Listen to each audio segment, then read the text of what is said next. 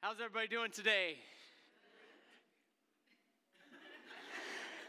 Let's try that again. How's everybody doing today? Good. Happy Easter. Man, we are so glad that you're here. My name is Aaron. I'm one of the pastors here at Bridgewater, and we really appreciate you jumping in with us to celebrate Easter today. You know, Easter is um, it is the most important day of the year to Christians. It is, yeah. It's worth cheering for. It, it's not the most important day of the year culturally, it's just not. But for believers in Jesus Christ, it is the very most important day of the year. And today, I want to take just a minute and wrestle with a question with you, and I, I hope you'll join me. Here's the question Why is Easter so significant? Now, some of you are sitting there and going, um, You're a pastor, you should probably know this. Yeah, okay, yes, I, I agree. And, and, and certainly it's so significant because we believe that Jesus rose from the grave. But can we take a minute and talk about a reality? See, even, even in the Bible, okay, even in the Bible, Jesus' resurrection is one of 10 times where people died and came back to life. It's not the only time. And so, what makes Jesus' resurrection? What makes his so special? What makes his the one that we decide, okay, yep, here's the one. We're to celebrate this one. Some people say, well, it's significant because he's the only one who predicted it. He's the only one who said, Hey, I'm going to die and I'm going to be buried, and then three days later, I'm going to come back. Okay, that, I mean, that's a pretty big deal. If you said that to me and then you did it, I'd be like, Whoa. Um, that's a pretty big deal. But the reality is, there's something else that makes the resurrection of Jesus far more significant than just the idea that someone died and came back to life. I mean, it can't just be that he predicted it and then did it. That, that's not it. So today I want to demonstrate for you that there is something that's actually bigger than just the fact that he rose from the grave, something bigger than just the idea that he predicted it and did it. There is something that was actually accomplished that day, okay? Something that was finished, something that was accomplished distinctively at Jesus' resurrection. Something that offers us something that honestly no one else could offer.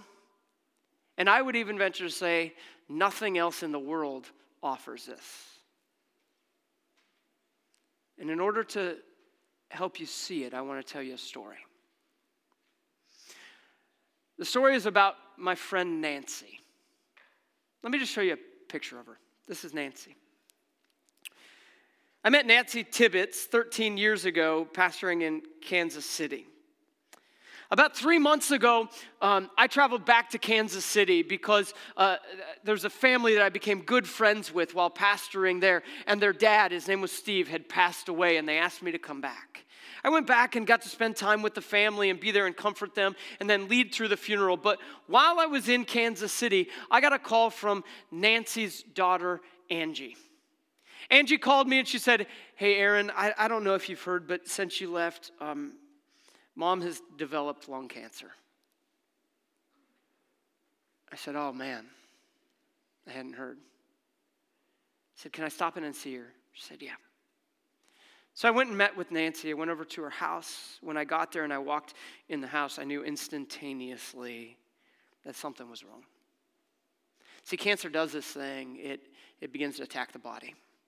And just in six months of me being gone and then seeing her, I could tell instantly that her body was failing and falling apart. I went and sat on the couch next to her, had some time to talk with her.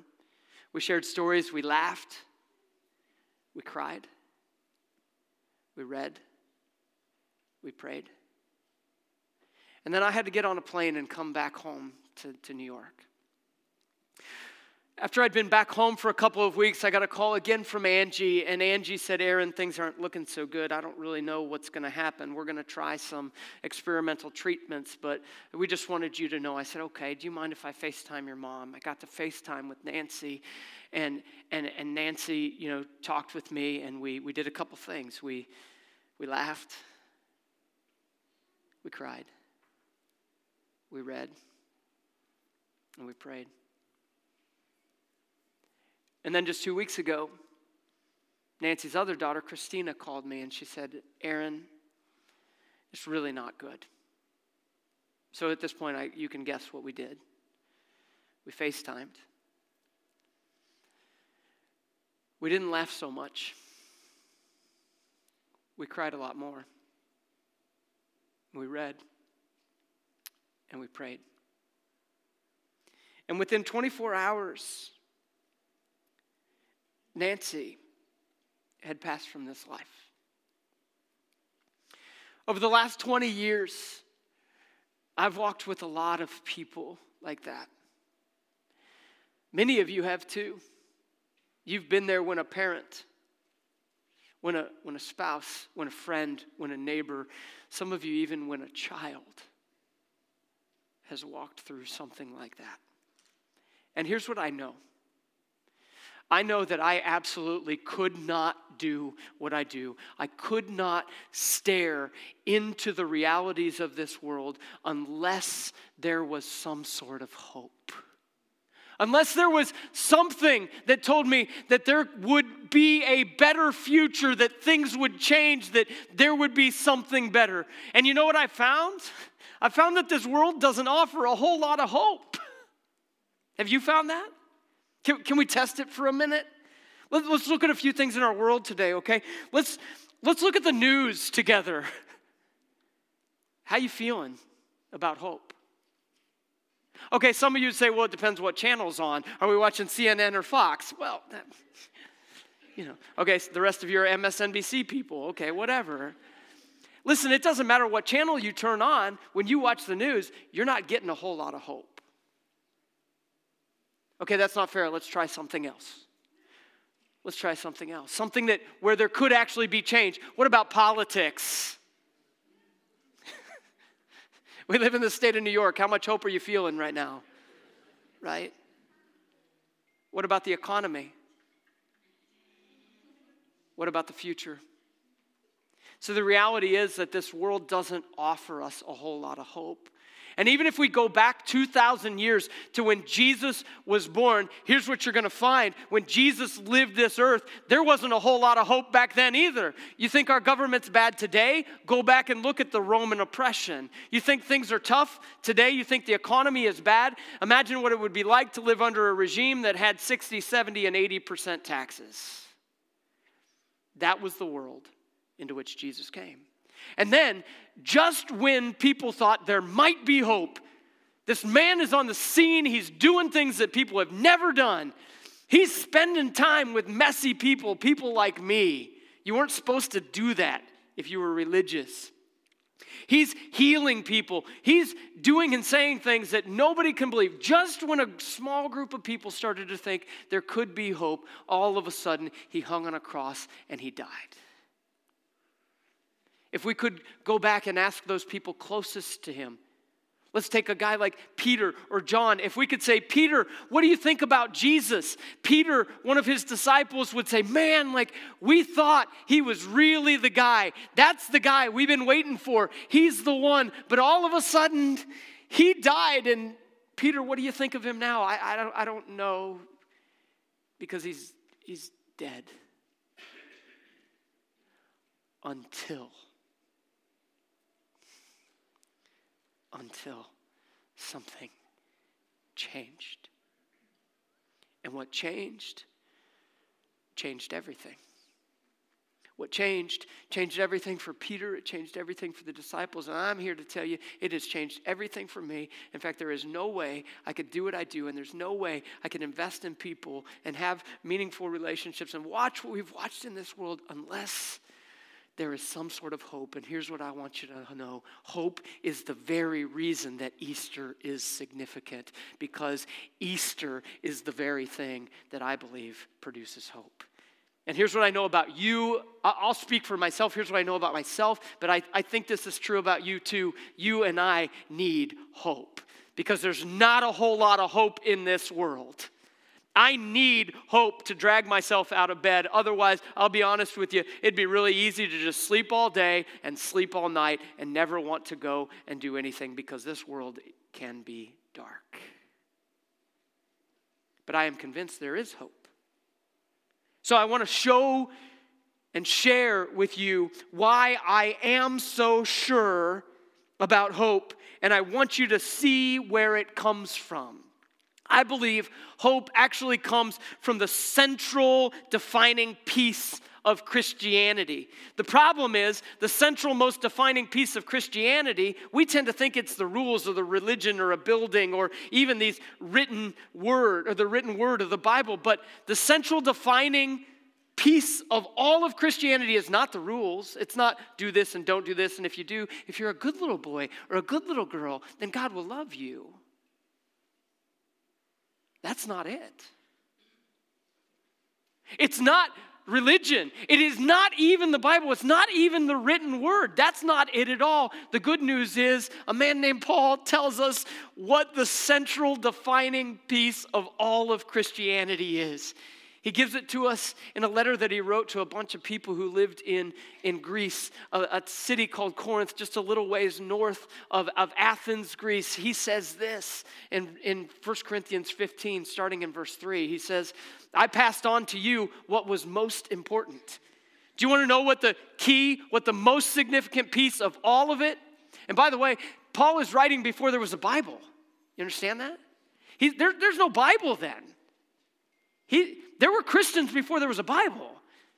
There were Christians before there was organized religion. There were Christians before there was an organized building called a church. He's saying, I want you to know what is the central piece. Here's what it is. He divides it into three parts. Part one Christ died for our sins, just as the scripture says. That's part one. Jesus lived the life that I should have lived, and then he died the death that I deserved to die. That's part one. Part two, verse four. He was buried, and he was raised from the dead on the third day. That's part three, just as the scriptures say. Now, bear with me for a minute. Let's, let's just assume that maybe you're, you're, you're kind of like me. I'm actually kind of a skeptic. I, I really am. I, I, personally like when somebody tells me something, I look at it and I go, eh, not so sure. I'm going to dig into it. Maybe you're like me and you're, you're mildly skeptical. Here's the interesting thing this letter was written, this First Corinthians letter was written about 50 AD within 20 years of Jesus' death. So he goes on to give more proof. He doesn't just say, hey, take my word for it. He goes on to give more proof. He says this He was seen. Who's the He? Jesus the raised Jesus. Remember the one on the cross? We have, we have historians who talk about Jesus actually dying on the cross. Not Christian historians, by the way, Roman and Jewish historians who didn't believe that Jesus was the Messiah. They account for us that he actually did die. But then Peter says 20 years later, he was seen, or Paul says, he was seen by Peter and then by the 12. These guys were still alive. You don't believe Paul? Go talk to Peter. Go talk to the 12. Then he goes on. He says, after that, he was seen by more than 500 of his followers at one time, most of whom are still alive, though some have died. You don't believe him? Go talk to them. He goes on. Then he was seen by James and later by all the apostles. Now, who's James? James was the half brother of Jesus. How do you convince your brother that you're the Messiah? Good luck with that. I mean, my brother and I have a pretty good relationship. I think he likes me, but he'd tell you the truth about me. how do you convince your brother that you're the Messiah? Here's how you die and you come back to life. That's what Jesus did. And then finally, verse 8, Paul says this Last of all, as though I had been born at the wrong time, I also saw him. He's Paul himself saw Jesus. So, what's, what's the point of all of that? Here's the point it has to do with the central, most defining piece of Christianity. It's this the central, most defining piece of Christianity is not the rules, it's not religion, it's not even the written word, it is the resurrection. And in that resurrection, you have to know what we have. And that's what Paul goes on to talk about in 1 Corinthians 15. He tells us there is hope. There's hope. So pause with me for just a minute, okay? I don't know what's going on in your life. I don't know the, the ins and outs uh, uh, of all of it. But would you, would you humor me for the next 10 minutes? Would you just humor me for 10 minutes and, and imagine what if there were hope for that thing that comes to your mind right now? Because I believe there is. I believe that there is hope. There is hope because of what the resurrection has produced and promised. In fact, I think the resurrection makes three promises to us. I'm going to walk you through those promises because they show us why we have hope. The first shows up. We're going to start in verse 21. Here's what it says It says, So you see, just as death came into the world through a man, now, the resurrection from the dead has begun through another man. Who's he talking about here? Well, the first one, death came into the world through a man. This is talking about a man named Adam. We'll see in the next verse. Adam was the first human being. He, he rejected what God had said and sinned, and because of it, sin and death and all sorts of sickness and, and the reality of now even cancer has come into the world because of him. And if we go back that one verse, here's what we see.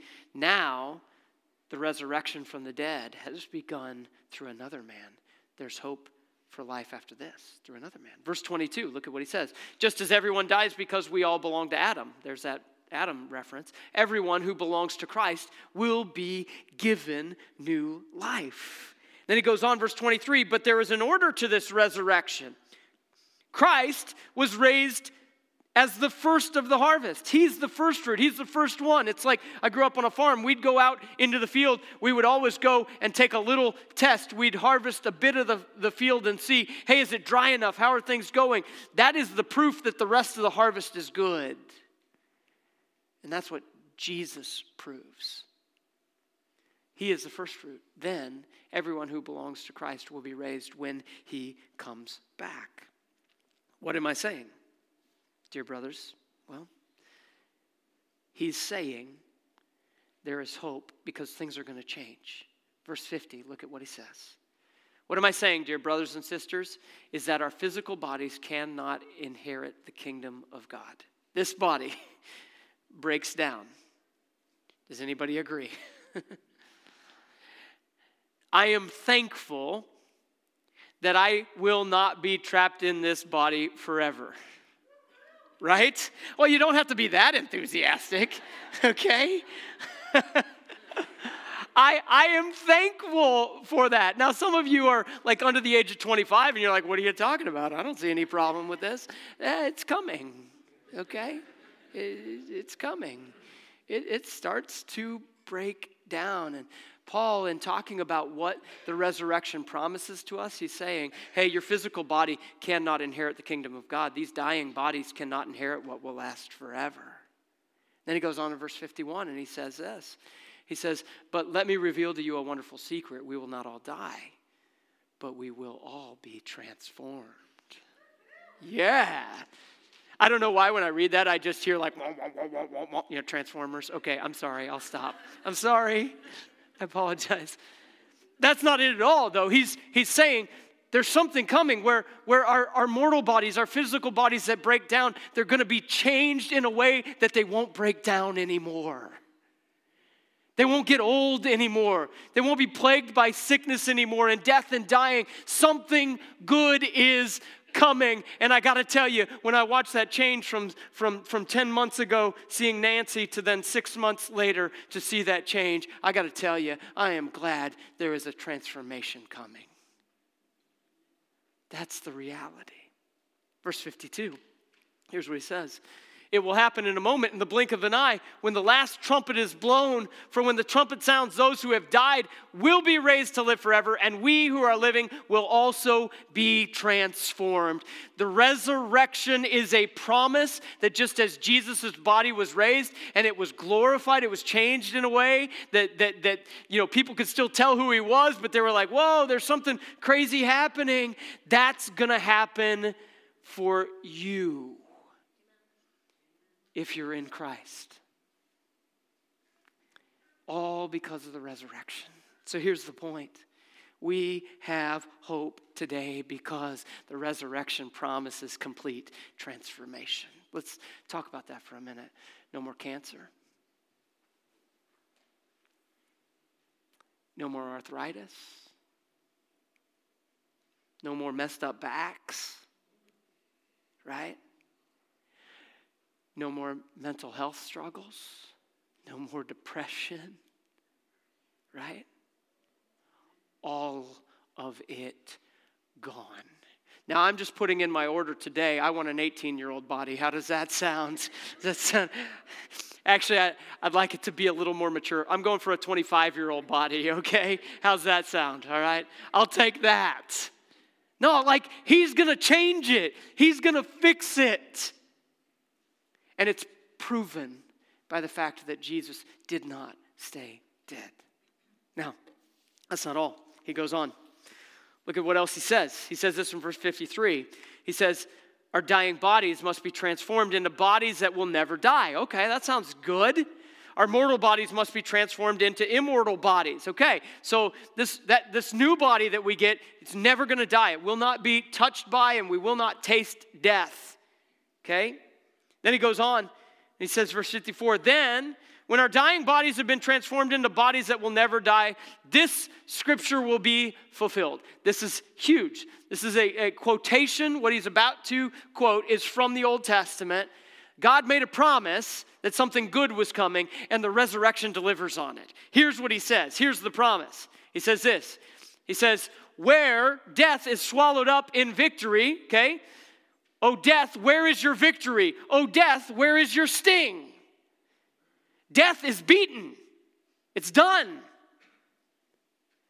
That's the only way I can get on the phone with Nancy and say, Hey, I love you, and I'm going to see you again. And the reality is, I'm, I'm, I'm young enough. I know I don't look super young, but I, I'm young enough that I, that I, I haven't tasted that yet with my parents. I haven't tasted it with a spouse. But some of you have. This is why the resurrection is a big deal. This is why I have hope. Because death is beaten, the resurrection defeated death. Not just for you. I met in our first service last night. I met a woman, it's her first time here, and she told me her story. She told me her story about how 23 years ago she was in a terrible car accident on Tracy Creek right up here. She hit black ice, spun around, and then a vehicle coming from the other direction plowed right into her. Towards the end of it, she told me about how her 11 year old son was in the car and died. And the only way that that woman has been able to endure to today is that God stepped into her life shortly after that and demonstrated to her that there is hope because of Jesus, because death has been defeated. Period. Now, let me share with you the last part of the passage. In verse 56, here's what it says. In talking about death and sin and how it all works together, he says, For sin is the sting that results in death. Because we've, listen, I, I don't know what you think about yourself, and I'm sure you're a good person, but the reality is that, that we've all sinned. Okay? We don't like to use that word. We like to say, well, we're, we're, we're, mistakers. I made a mistake. But the reality is, a mistake is something that you make on a math test. A mistake is something that you do when you're writing in on your taxes and you mess up and you erase it and you correct it. And the reality is, you and I have chosen to do things that we knew were wrong. And I know it's a, a scary word, but that means we're sinners.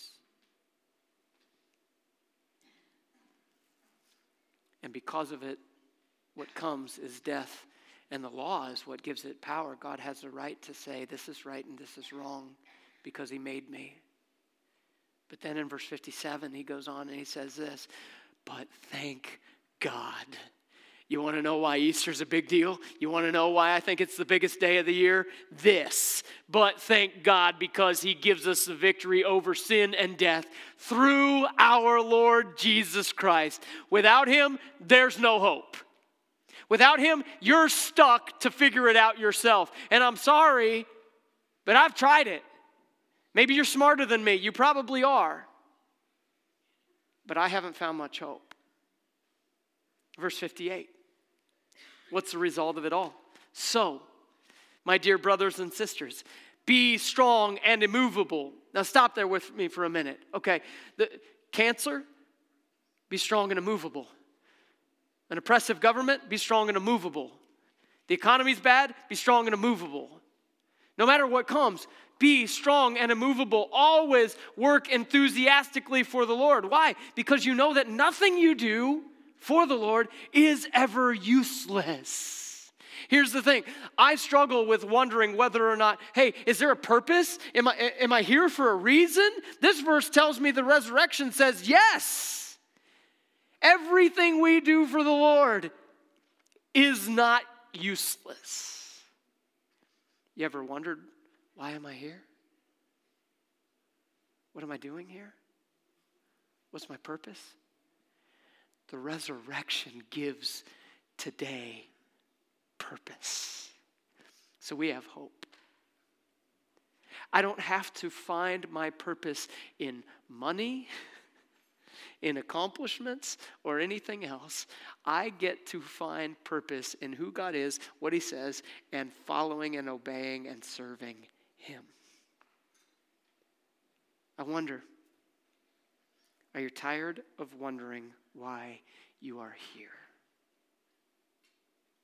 Now, let me show you the story of another one of my friends. His name is Bob. Would you listen?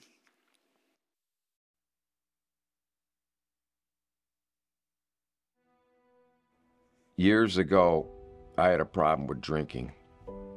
Well, that didn't get me anywhere. Matter of fact, this got me into a lot of trouble a lot of expense.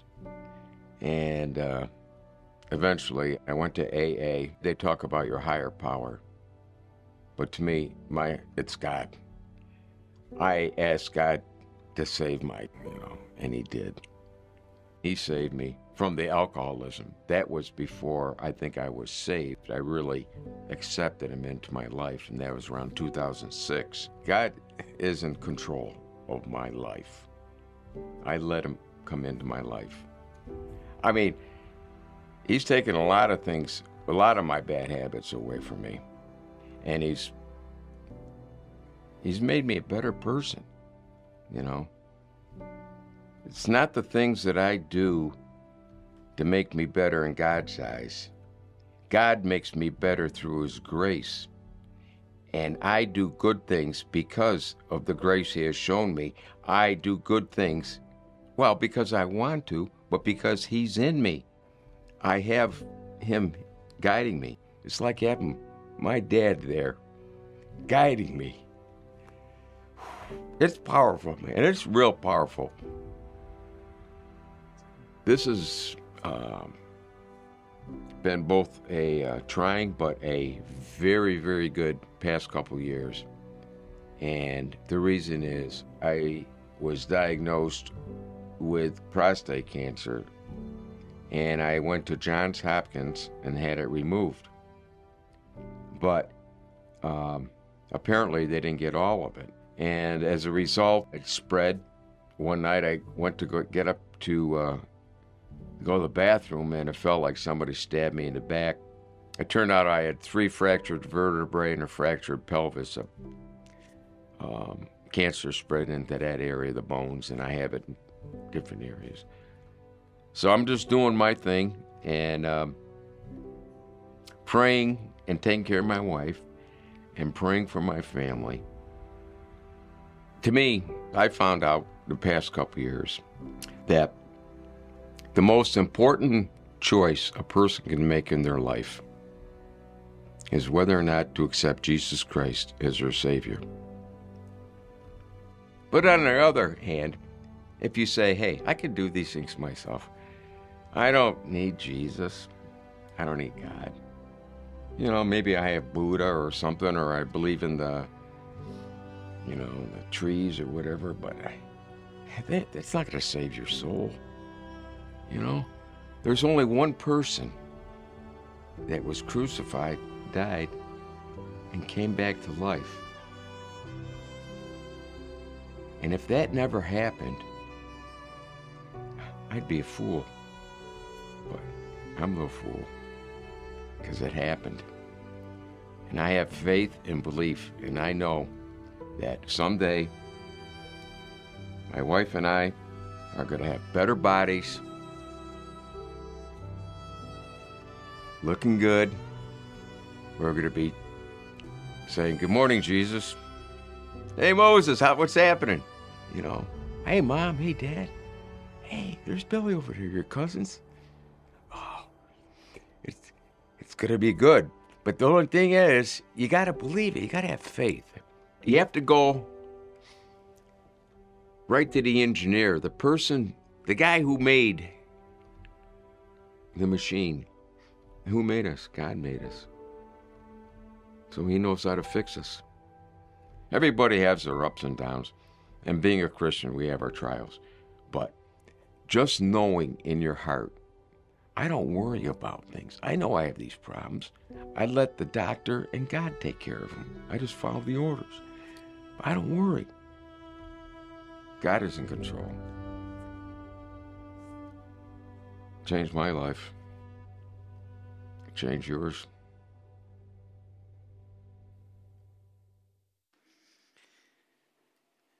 See, that's the reality. He can change your life. Ten years ago, I sat in my office with Nancy. And she was sharing with me all of her struggles and hurts and pains. And we walked through a number of verses, and then I asked her a question. I want to show you the verses that we walked through. In Romans 10, it says this If you openly declare that Jesus is Lord and you believe in your heart that God raised him from the dead, you will be saved. It's not rules, it's not religion, it's not even the written word, it's Jesus. His death, burial, and resurrection in your place. He goes on in verse 10 and he says this For it is by believing in your heart that you are made right with God, and it is by openly declaring your faith that you are saved. Recognizing that Jesus went in my place and he picked up my sin and he carried it away. He, he took it on himself and nailed it to the cross. If you've ever read the, the account of Jesus' crucifixion, you or heard it, um, you, you hear this, this phrase that comes out of Jesus' mouth at one point where he says, he says, you know, Father or my God, my God, why have you forsaken me? What, what's happening there? Jesus took on himself my sin. And the Father had to turn his back on him. God, being good and right and righteous and just, had to turn his back. And the reality is that by believing and turning in faith, we are saved. Verse 11 says this says, as the scripture tells us, anyone who trusts in him will never be disgraced. Is that anyone? Is that is that are you sure it's anyone? You know their past, you know all their Yeah, I know it is because in there in his in, in Paul's day when he wrote this, there were there were people who who were known as, you know, kind of like the, the, the terrible people. There were Jews and then Gentiles were people who wanted nothing to do with God. And then he says this in verse 12. He says, "Jew and Gentile are the same in this respect. It is for everyone. They have the same Lord who gives generously to all who call on him." And it ends in verse 13 by saying this For everyone, everyone, everyone who calls on the name of the Lord will be saved. So I want to leave you with this. Ten years ago, I asked Nancy, this, this wonderful lady, let me remind you, I asked her this question. I said to her, Nancy, what would keep you from turning to Jesus? And I want to ask you the same question. Where are you going to look for hope? Because I need it. And so do you. What would keep you from turning to Jesus? Father God, thank you for Jesus. Thank you that hope is alive. because you are alive. Thank you that there is hope in the midst of our suffering. And Bob sharing his story of battling cancer and in, in, in, Nancy's battle and then ultimately succumbing to it. And God, I we need hope. We need hope for tomorrow. We need, we need hope just so we can continue on in this world and your son's death, burial, and resurrection promises it. God, I pray that today we would wrestle with that question what would keep me from turning to Jesus? Because you made it easy and simple. You said, anyone who calls on the name of the Lord will be saved. Pray this in Jesus' name. Amen.